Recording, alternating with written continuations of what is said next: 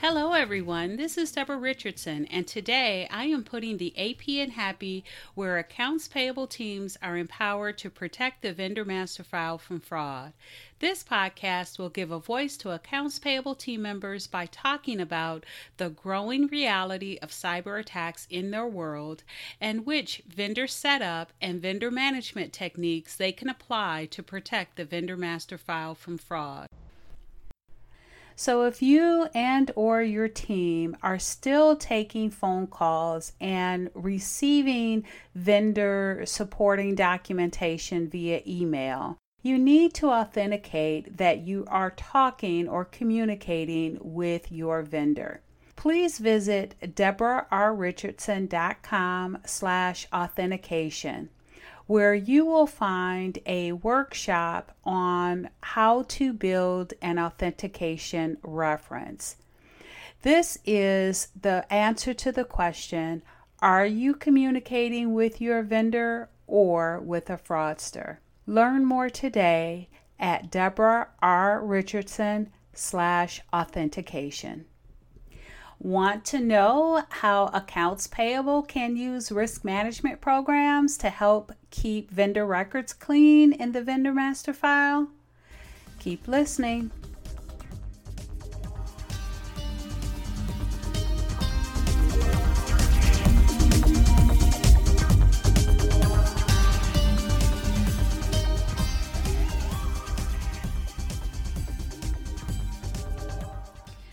Welcome to episode 99 Using Vendor Risk Management Tools to Keep Vendor Data Clean.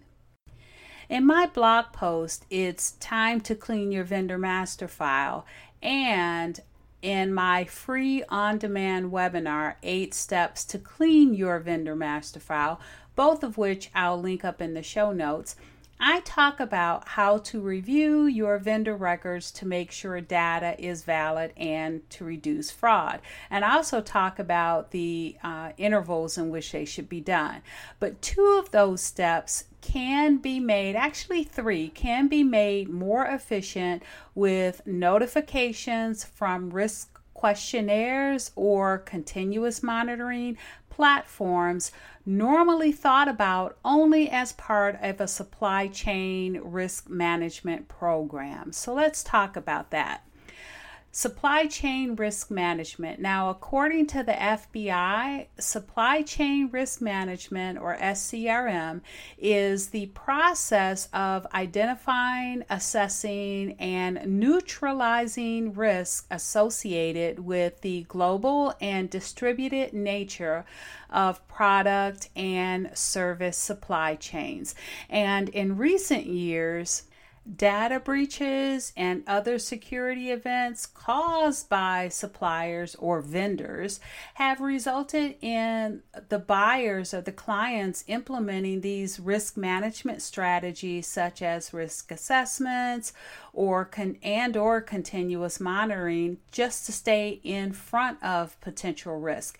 And reminder about the target data breach and I don't know how many years ago that was but I remember that I was traveling at the time and I was at a gas station at the airport trying to fill up my rental car so that I didn't take it back not on full. And I remember my card being declined, and that was because I had used that card at Target.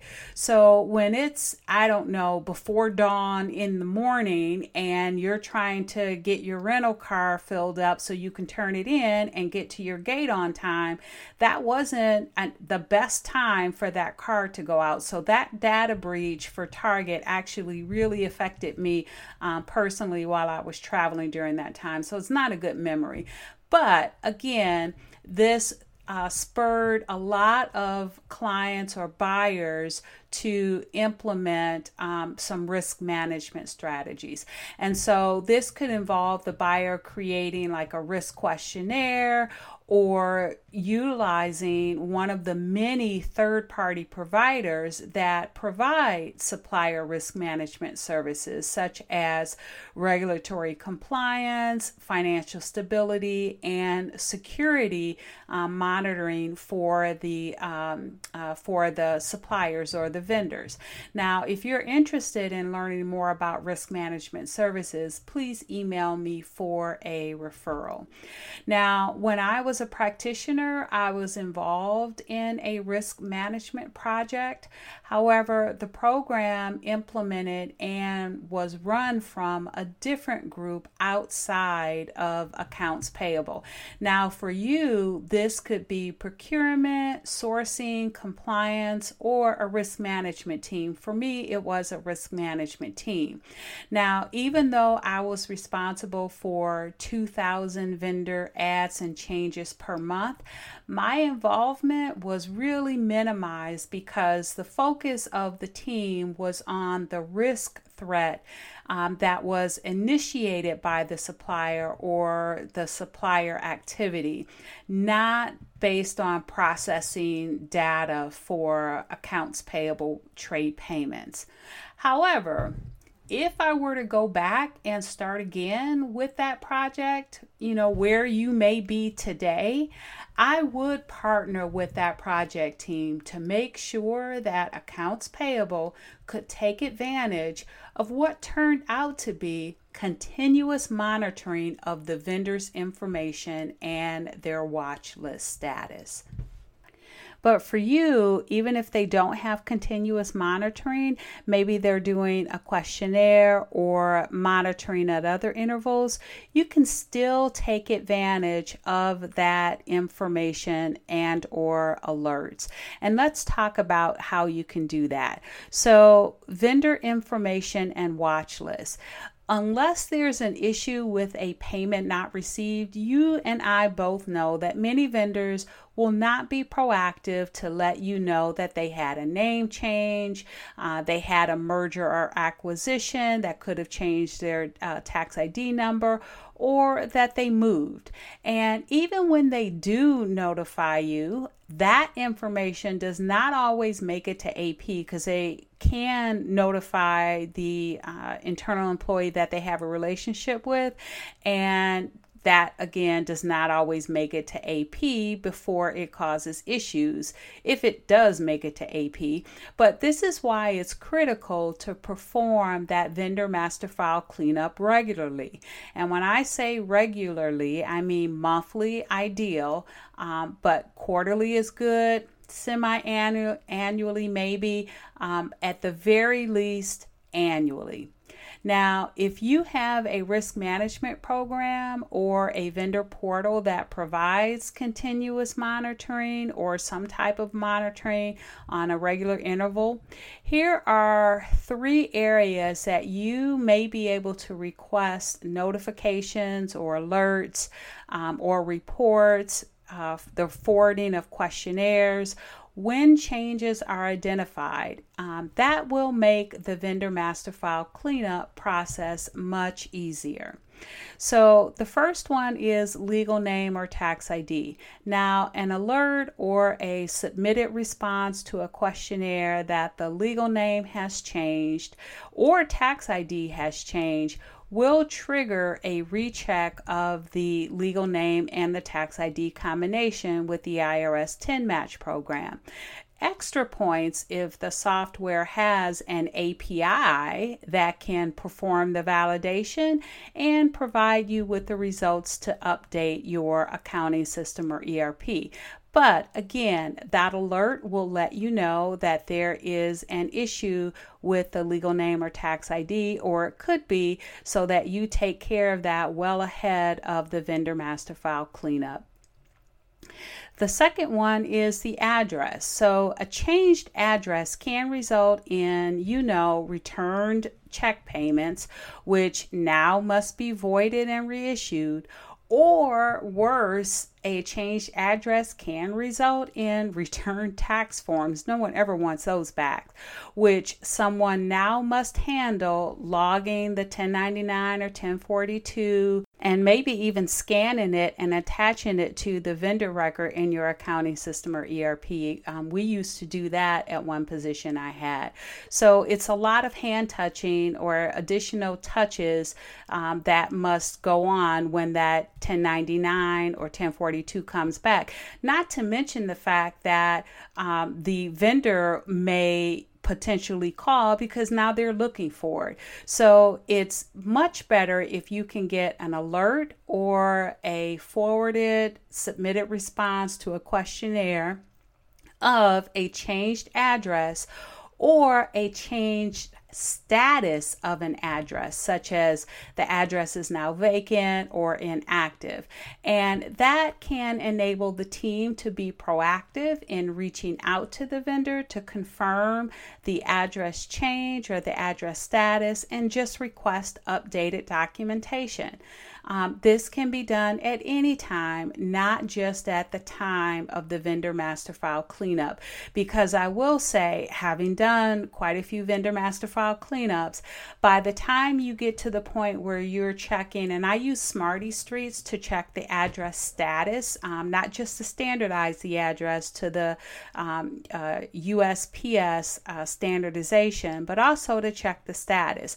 When you get to that point and you identify how many uh, vendors have a status of match, which mean which means that they found the address. However, the status is inactive or the status is vacant. Now you have a whole list of vendors that you have to hope that you have their email address or their uh, telephone number, or you're going to have to search for that too. You've got a whole list of vendors that you now must reach out to to validate and get updated documentation for their uh, for their changed address or their change address status. And so being able to be alerted to changes, not just at the time you're doing a vendor master file cleanup, allows you to not have that long list of vendors that you now need to reach out to. Okay, the third and last one is watch lists. So there are many prohibited lists. Um, OFAC, you know about that. SAM, which is the System of Award Management, if you are a government entity, or maybe the exclusion list for OIG, which is the Office of Inspector General, if you are a healthcare um, facility or healthcare entities. So there are watch lists, sanction lists, exclusion lists that, depending on the type of organization you are, that you have to make sure that you are not paying these vendors that appear on this list. Now, you should already be doing these checks when you onboard a vendor to make sure that you're not onboarding a vendor that's on one of these lists.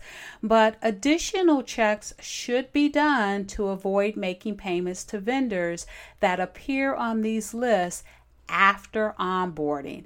And during the vendor master file cleanup process, one of the steps is to check each active vendor against the applicable list. And it's one of the reasons that monthly recurring schedule is recommended for the vendor master file cleanup versus only an annual schedule because then you'll have to wait a whole year to find out if an existing vendor has a, subsequently appeared on these lists.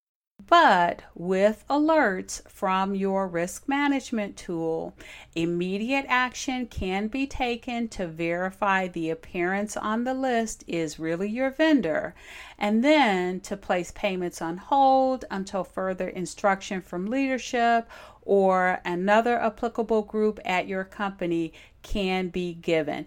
So, those are three areas from the vendor master file, the vendor record, that can benefit from a very close partnership or collaboration with um, the team in your organization that handles risk management.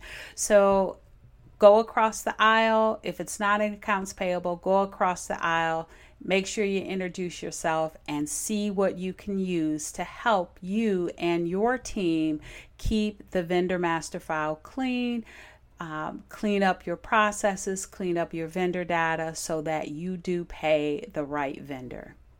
So, thanks everyone. I hope you enjoyed the 99th episode of the Putting the AP in Happy podcast, where accounts payable teams are empowered to protect the vendor master file from fraud. Don't forget to check the show notes for the links mentioned in the podcast.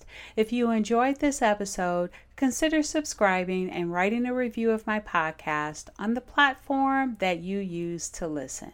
Stay happy.